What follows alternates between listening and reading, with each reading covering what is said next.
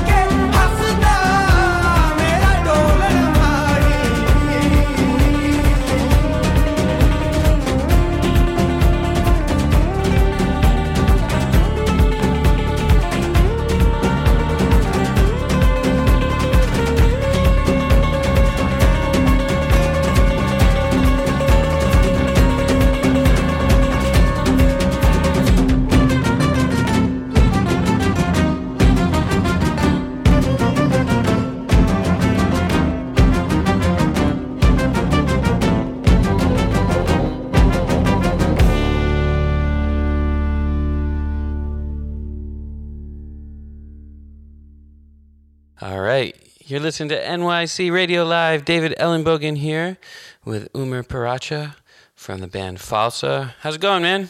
Great. All right. Good to hang with you. Yeah, you too. You too, man. So, I guess we're starting to get your story a little bit. You're born in Pakistan? Yeah, yeah. Born and raised in Pakistan. Uh, I was there until I was 18. Then basically uh, moved to the US to Lancaster, Pennsylvania for a liberal arts education at Franklin and Marshall. So that was in 2001. Oh, I'm sorry, 2003. 2003. Yeah. it's been long enough that, yeah. Nice. And and with your family, the the music thing was already something going on? Yes. Uh, well, we didn't call it music at the time. It was just uh, that when I was three or four years old, my mother thought that I had a singing voice and that uh, sacred chanting would be something that the family could really eh, you know have and also the schools that i went to or the day would begin with a sacred chant so i had uh, somebody come to the house and train me in chanting for that purpose but we didn't call him a musical instructor we just called him a chanting teacher. Uh-huh. And this was Sufi music, or the chanting itself uh, was just like uh, you know some um, verses from the Quran that that you know we memorized. Sufism is, I think, much more applicable uh, in terms of a secular context, okay. right? But it's the the style of singing is the same. So back then, it was more seen as religious chanting, like devotional chanting, uh-huh. Right? Just to um, and we didn't know we didn't in, like Hebrew chanting in some ways. Uh-huh. We actually didn't know what we were saying because right. we don't speak Arabic. Right. But it was more the the musical aspect of it, the tonal aspect of it that was transportive in its effect. Uh-huh. So to begin the day with it or to chant it in the house would create this sort of peacefulness. And it's that quality of singing that, when deployed in uh, Sufi music, uh, regardless of context, whether it's religious or secular, it seems to have the same effect. Right. Yeah. So you're under the tutelage of, of this guy. And is it kind of to our ears, is it the ornamentations are similar to what we would hear in Indian classical music? Or, right. Yeah. Yes. Yeah, yeah, yeah. Kind of thing. Yeah, an emphasis on proper pronunciation. Of course, this was uh, Arabic, mm-hmm. uh, but that etiquette of pronouncing and emphasizing the right syllables, but also being able to use the voice properly as one would and breathe properly as one would in order to try to sing Indian classical music. All of that I learned from from this teacher. Yes. Yeah. yeah. And my understanding is these similarities between Qawwali music and Indian classical music and the other related musics. It's like it all dates back to folk music. Is that correct? Kind of, or is that is that like where where all these rivers kind of flow from? Yeah, we, uh, uh, you know, just from the masters of the Qawwali tradition that I listen to, like Nusrat Fateh Ali Khan or Abida Parveen, you know, who's still very much just uh, performing and thriving in Pakistan. Um, they uh, trace a lot of the very prolific works to the 14th century to a particular Sufi order uh, called uh, Chishti order.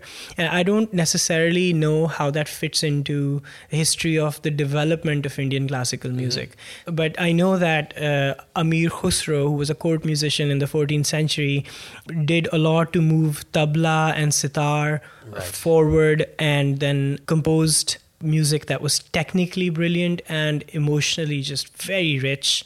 Also, he happened to be part of a Sufi order which impacted him greatly and made him compose these songs of incredible beauty.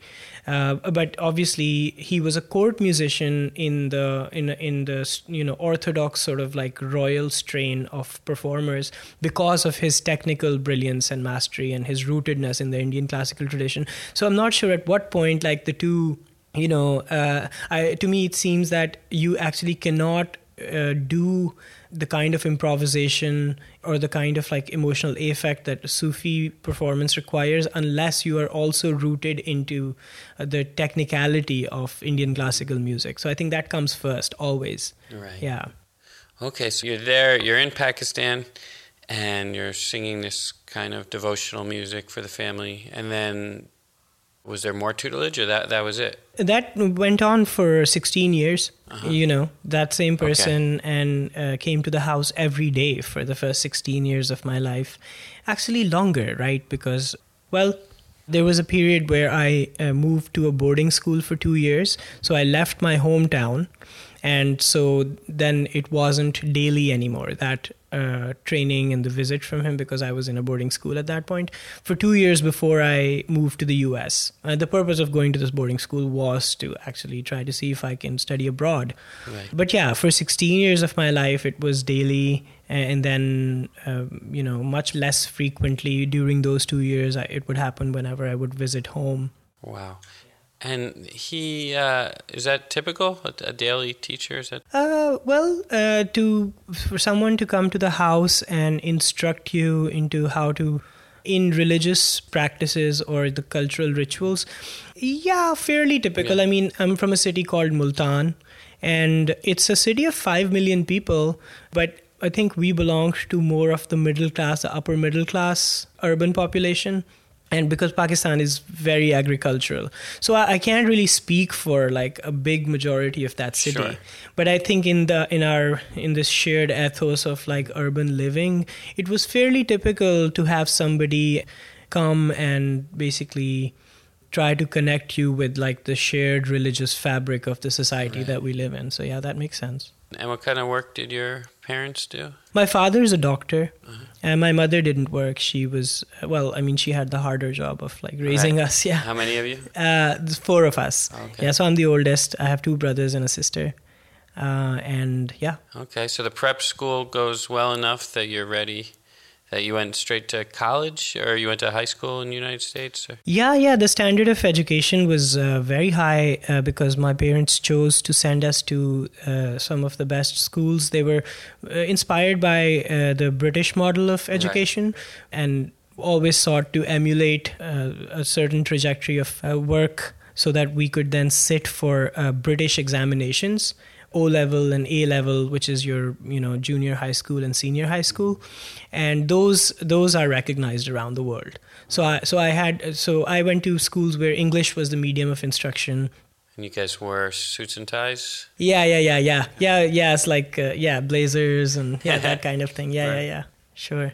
Cool. So you get to uh, Pennsylvania? Yeah, yeah. So my the boarding school that I mentioned, that I went to for two years.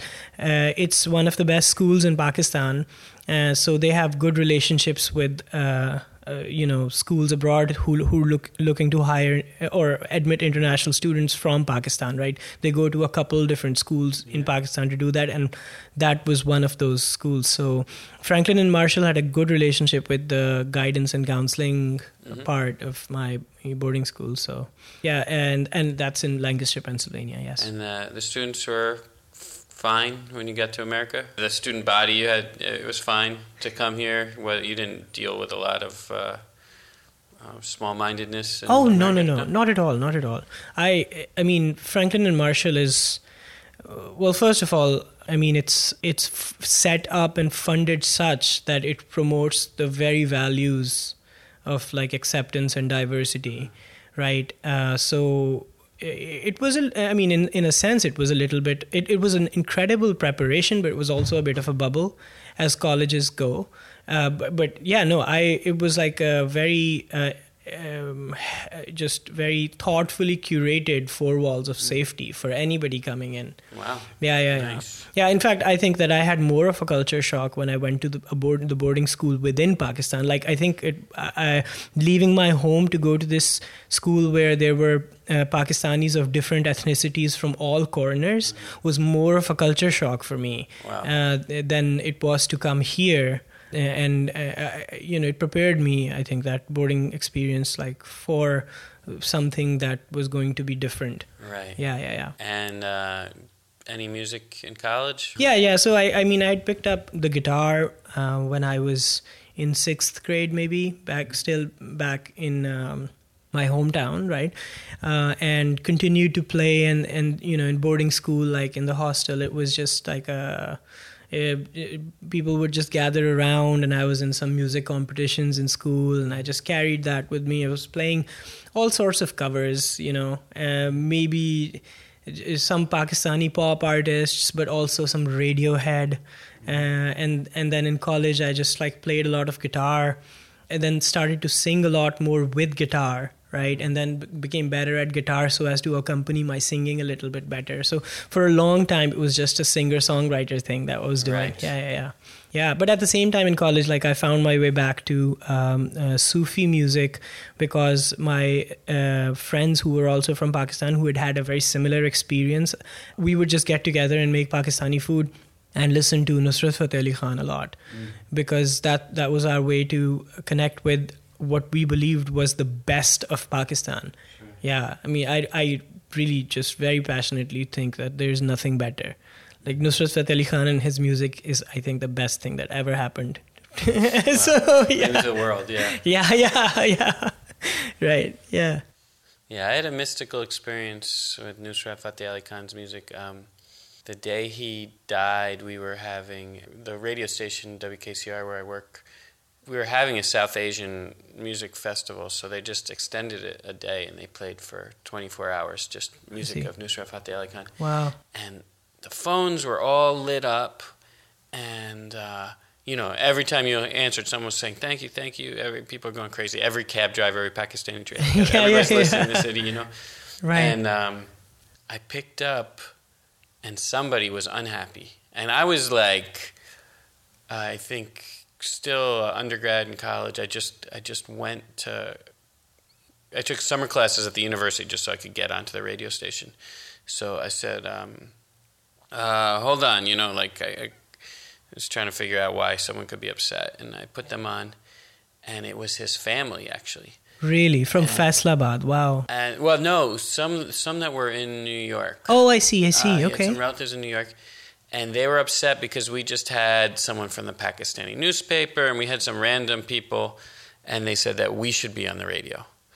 So Hmm. his family came to the station, and I spent the, the day he died. I was with his family for hours and hours, Oh just goodness. listening to record after record. Incredible. Yeah, Wow. it was really powerful. And I actually had never heard his music until that point. So I was like, who is this guy? And I just sat there quietly. I didn't, you know, yeah, yeah, say yeah. any condolences, just, you know, tried to be as respectful as I could and just absorbed it. Sure. I was like, wow. Wow. This is, this is something.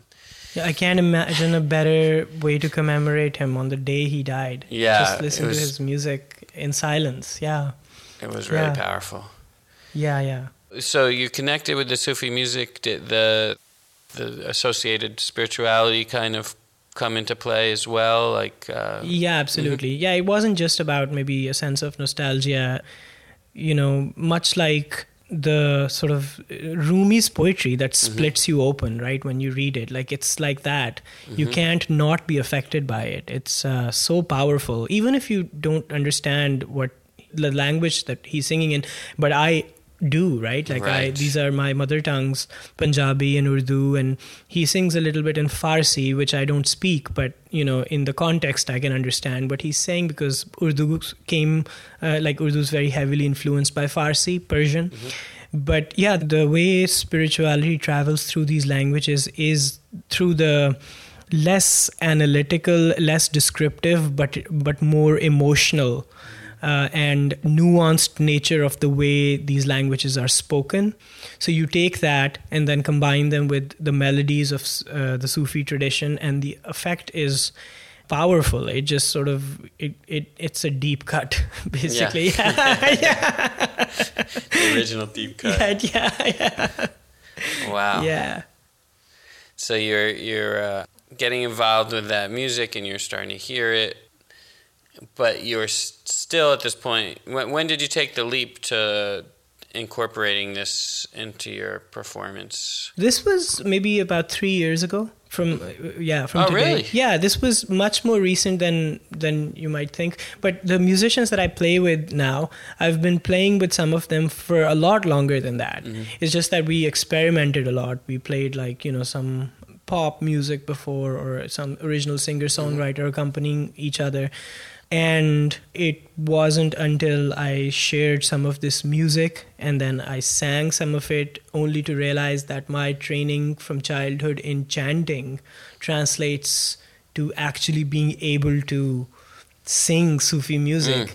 But it doesn't just translate. It it works, you know, it works in a way that inspired a certain recognition in the musicians I was collaborating with that we weren't gonna beat this. No matter what we do, it was if we are working together like we should devote all of our energies to mm-hmm. doing this because this is probably the best we'll ever be able to do together. Right. it- it's just a it's an sort of infinite ocean and it demands a lot of like service to the craft from you.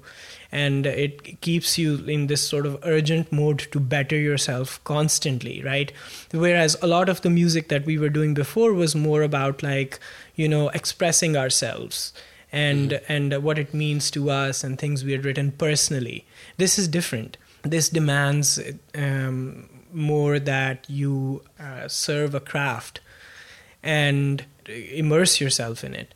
And so so the self is still at the center, but the purpose for it, what that self needs to do is different and it just it was just immediately clear to all of us that there's a certain power here and a certain like um, ability to communicate with each other as musicians on a level that we have haven't come close to Wow. before Well, let, let's Yeah. hear something. What, what's a track we should listen to? ah we can listen to maybe aaj rang hai Okay. yeah that's uh, that's on the that's on the album We're- Okay. so we're almost done with it yeah Anything we should know about this song before we Oh yeah, yeah, yeah, yeah. Sure, sure. So Aaj means today. Rang means color. Hai is is today. There is color. So this was written by Amir, Amir Khusro, the prolific composer that I was talking about in the 14th century, and basically the idea of today today there being color is juxtaposed against the idea that before today there was darkness and bleakness. Uh, so today there is color again. It has come back, and the reason for that is that the person that uh, a person that you love uh, so much, or, or or a teacher whose guidance you cannot do without, uh, was separated from you, and now they're back in your life. The philosophically, it's like a bit of a contrast to say the modern nihilism, which is where you just choose your experiences, but you don't necessarily have an overwhelming motivation to stick with one thing over another because that's the thing of freedom that we talk about. But this is more the idea that there are certain things that are unacceptable. Like the, the so this person's absence is unacceptable. You can't medicate against i mean medicate it. You can't cope with it it's not it's something that you cannot you actually have to solve and the only thing that will solve it is this person's return so this the song just talks about how that person's return uh, fills you with this overwhelming feeling that assumes a certain color and the color is the sort of like the glow of the rising sun Wow. yeah All right, let's check Yeah. it out.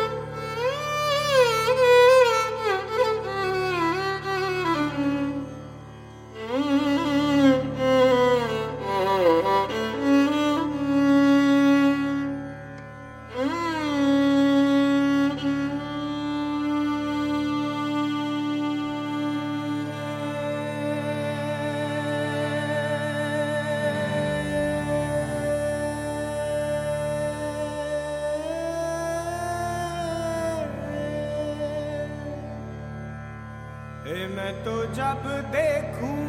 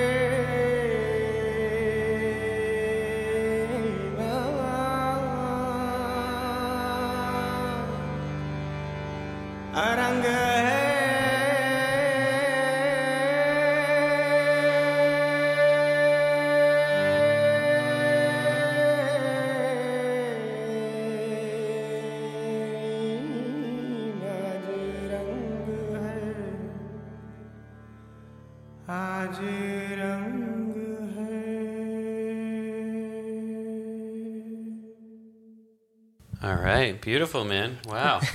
Thank you. yeah, has a really uh, fresh, fresh feeling.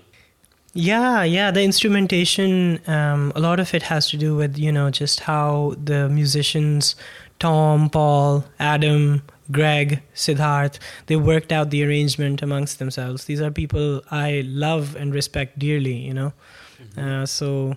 Uh, you know but at the same time in the what i'm singing is something uh, uh, they don't have a background in so they're coming at it with their souls and their their abilities as musicians just the, naturally being able to connect with it in in a deep way but then making something new out of it at the same time and this was written in the 14th century but we obviously don't perform it in that style Right. That guy Khusro, he came up with some really fundamental things, right? Like in part of how the sitar is made, or something, or Sure. Jordan Jala, or something, something Yeah, like that. yeah, All yeah, that yeah. stuff, right? Yeah, He was- he was exactly. like the guy. Right, yeah. I mean, I think that he was so prolific and he did so much that I feel uh, inadequate even in talking about Right. uh, about him in that respect just so I don't get something wrong, you know, Sure. because I'm not a historian of music.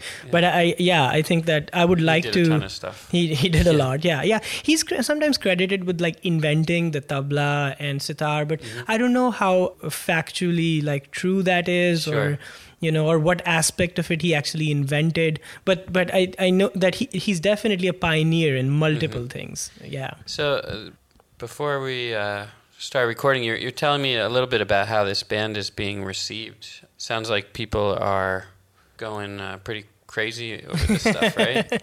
well uh, uh, i think that um, if i may say so myself i it's mostly uh, based on uh, the conversations uh, that i have after these performances with the people which means that first of all people stay they don't leave they stay to talk to talk about what they felt and what they experienced which is so generous of them.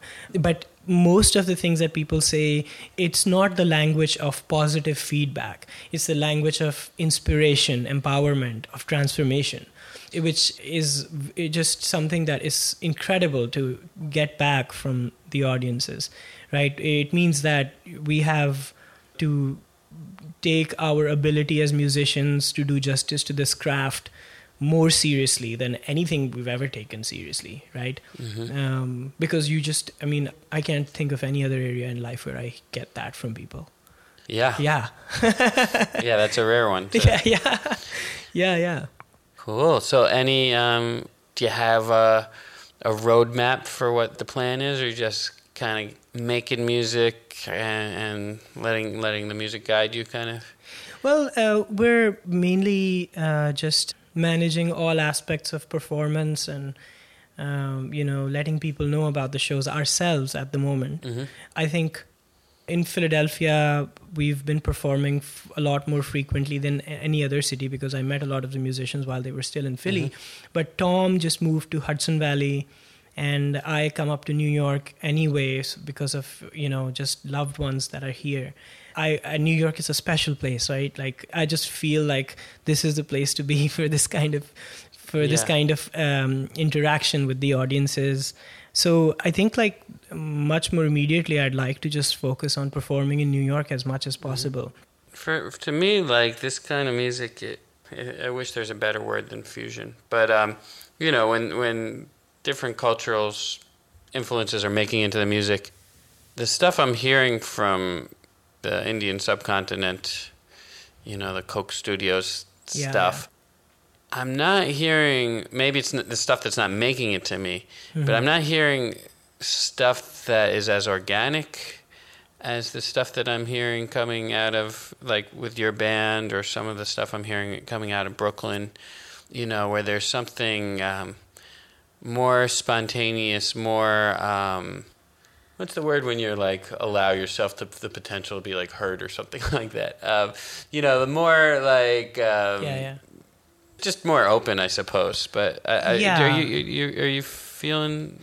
Yeah, no, I that, understand. I understand what you're saying. Yeah. Yeah. yeah, I understand what you're saying. It it's not um, as uh, mechanized. hmm It's it's much more. I guess organic is a good word for it, but at the same time, it's uh, it's rooted in something, but it's much more uh, about the moment and the spontaneity of the moment. It's a risk. Every time we perform, we take a risk. Uh, we allow ourselves to go to a place which is emotionally. Uh, which has an effect on us as well as uh, the audiences. Yes, Right. absolutely. Uh, it's got that. My my drummer calls it. Uh, it's almost like if you uh, think of jazz, but for shamans or something, like Right. which is which got a good laugh during one of our rehearsals. But uh, to back to your point about you know just talking about Coke Studio, of course the artists that work with Coke Studio, I have immense respect for them. Sure. But I think that what you said about the overall just by design nature of the content that comes out of there my youngest brother and his friends said the same thing when i played falsa for them mm-hmm. when i was visiting pakistan right they were basically like this has some there is something else going on here that we're not hearing on tv or on the radio Right. Yeah. And it might have to do with obviously an intention, you know, like some of the stuff is meant to be palatable to a mass market that is used Yeah. it, it's supposed to sound great on sound systems made for dance clubs and sure and, sure sure and this yeah. kind of thing, you know. So there, there's must there are probably other reasons why, you know, you you guys. It doesn't seem like the point is to be the next Britney Spears. It's, it's something else. no, no, no. I, I, I mean, all of us, like you know, I think the musicians I work with are geniuses in their own way. They also are very prolific writers, and they, I can hold a conversation that is philosophically rich. For us, this music is about culture itself about making some kind of a cultural contribution. One of my friends who's an anthropologist calls it like, you know, maybe like doing so well in this particular craft that it creates like a rupture in people's understanding of being itself. Hmm. You know, what it means to be together as people, as a human being. This is, is a, an effort to actually add or enrich the vocabulary around what those experiences could actually look like right? And so that is another way of saying that this should best be experienced live for sure. And so for our uh, our honest sincere challenge is how to communicate that you know what happens between performers and audience in a recorded format. And tom has taken the lead on that and he's done so well. Uh, you know that sort of sense of organicness i think comes through on the album yeah. Yeah. So, yeah, I feel like what, what you're talking about, it sounds like risk is actually a very important ingredient Yeah. in making this work. Yeah, sure. I mean, just, you know, I think uh, you can't really call it fusion either because really you have five musicians or six musicians, you know, it's improvisational, so people come in and out from very different musical backgrounds, right? There's a Carnatic, and then I'm singing Sufi music. And Tom has like a background in you know rock and dream pop, mm-hmm. Paul has played like a lot of like Hindustani classical and klezmer music on his Spanish guitar for the longest time. Wow. He hasn't played in a band in 15 years, but he was just honing his craft alone until I asked him that he must play in falsa. Wow. Yeah, it's just um, it's all of it is just a, a, a risk, but it's a risk based on it's a calculated risk because it's based on the connection that the musicians feel to each other and to this art form. It's not based on the kind of on paper calculation where you say, okay, this is east and this is west. Let's put these together. These are we are really good friends, and we have been for years, right? Like, and we would rather play with each other than other people. That's it's like a very very. It's not optional and just. We take it very very seriously. Yeah. yeah, yeah. Well, it's exciting. It's Yeah, like, it's, it'll be fun to uh, see you guys uh, connect with more and more people. I'm really excited that you're coming to Ragas Live Festival. I think it's going to Oh be yeah, great, yeah. That thank you so much for hosting us. that. Yeah, yeah, Yeah. yeah, yeah. Then that, that that's really really exciting. Oh yeah. Cool. So let's take a listen to something to close out. What, what should we listen to? Uh, sure. Maybe we can listen to the first track on the album, which would be Man Kunto Maula. Okay. Yeah, yeah. All right. Well, thanks for your time. Good hanging with you. Thank you, David. Thank you so much. and we'll see you in October. Great, great. Right. See you then. Peace. Halima